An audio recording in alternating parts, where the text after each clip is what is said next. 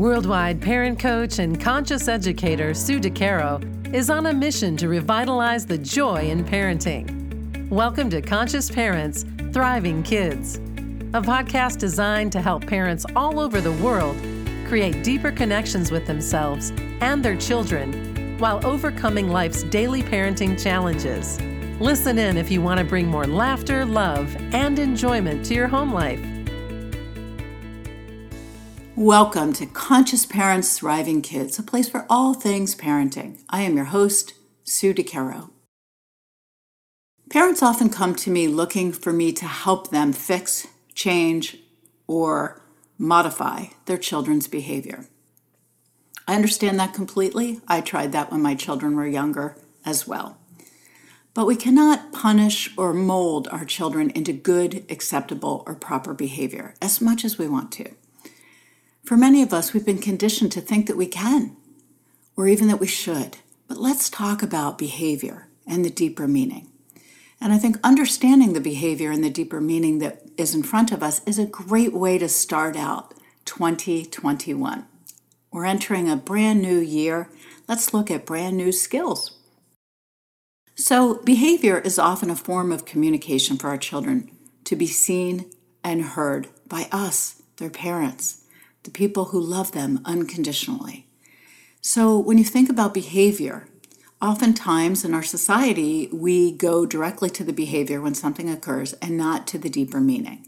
So perhaps we're fixing the behavior, trying to course the behavior, or even punishing the behavior.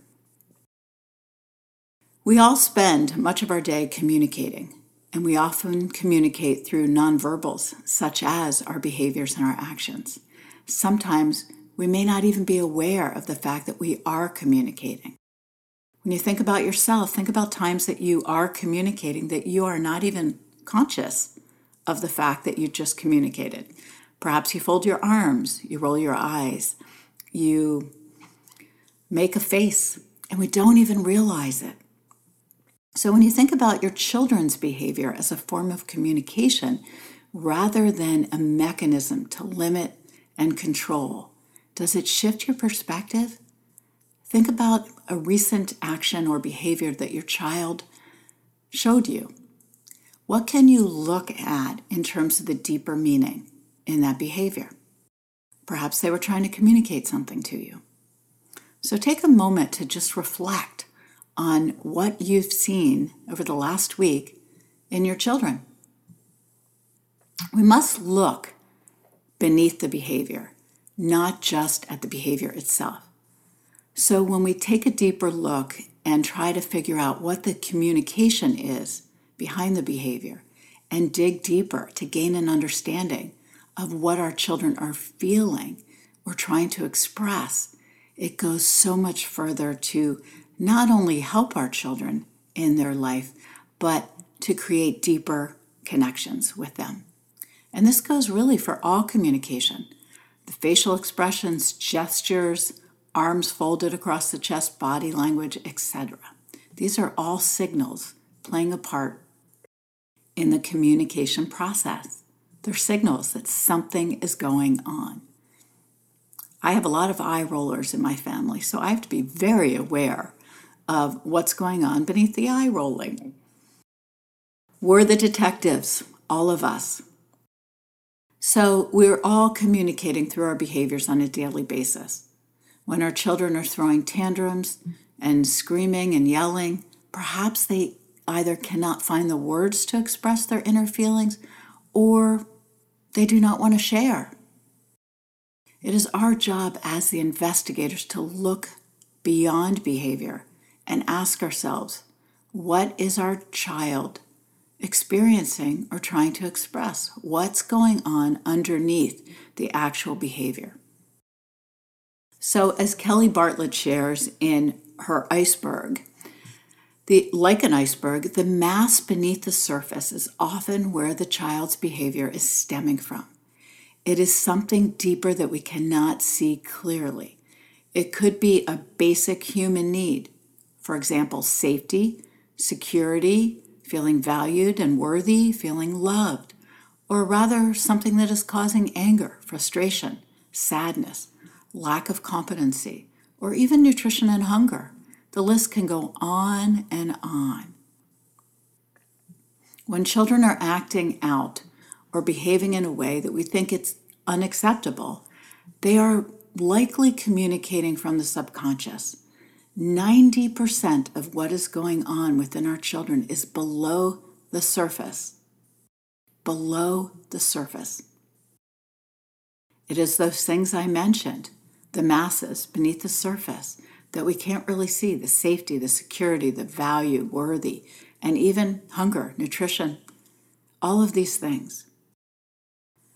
So, in order to see our child's needs more clearly, we must look at deeply at what is behind the behavior and not fixate on the actual behavior itself. when we stop at the behavior, we miss out on understanding the child in front of us and their experiences. So, here are a few tips that you can use to move beyond the tip of the iceberg, the behavior. When a child behaves in a way that you do not support, instead of focusing on the behavior itself, shift your mindset to what might be driving the behavior. What is the child trying to communicate?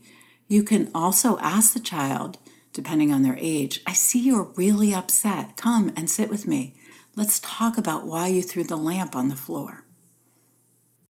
Secondly, greet your child with compassion. If you look at the iceberg, you see a small sample of what could be beyond the tip of the iceberg, aka the behavior.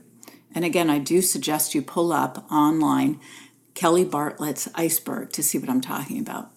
There's so many more circumstances or emotions that you can add to this list beyond the few that I mentioned. Bring compassion to the situation to help your child navigate, share, and grow through their own emotions in this moment.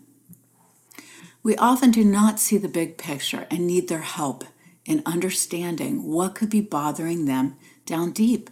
And they need our help in bringing compassion to it so they can connect with what's bothering them.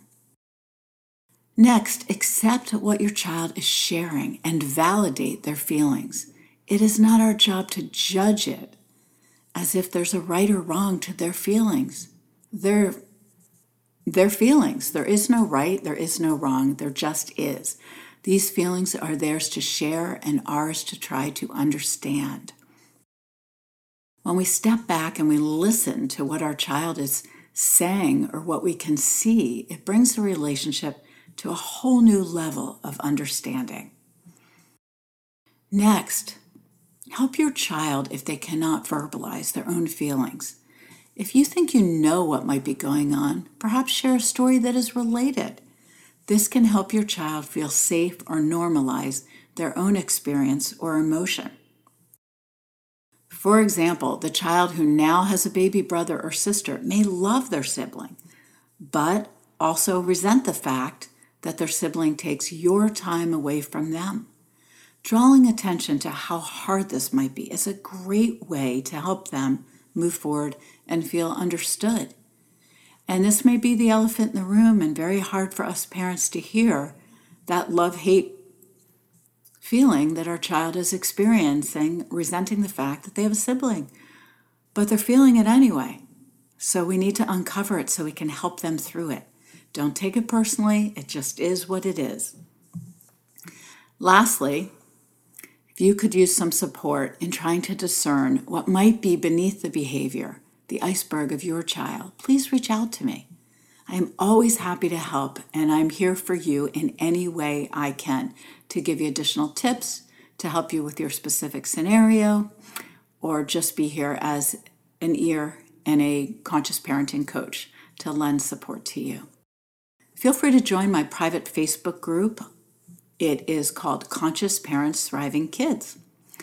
I look forward to seeing you and hearing from you in any way that supports you in your journey moving forward.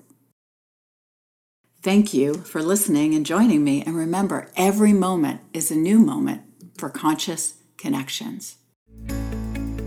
Thanks for listening to Conscious Parents Thriving Kids. If you like what you heard, the best compliment you can give us is to share this podcast with a friend and be sure to give us some stars and a favorable review at Apple Podcasts or wherever you listen in.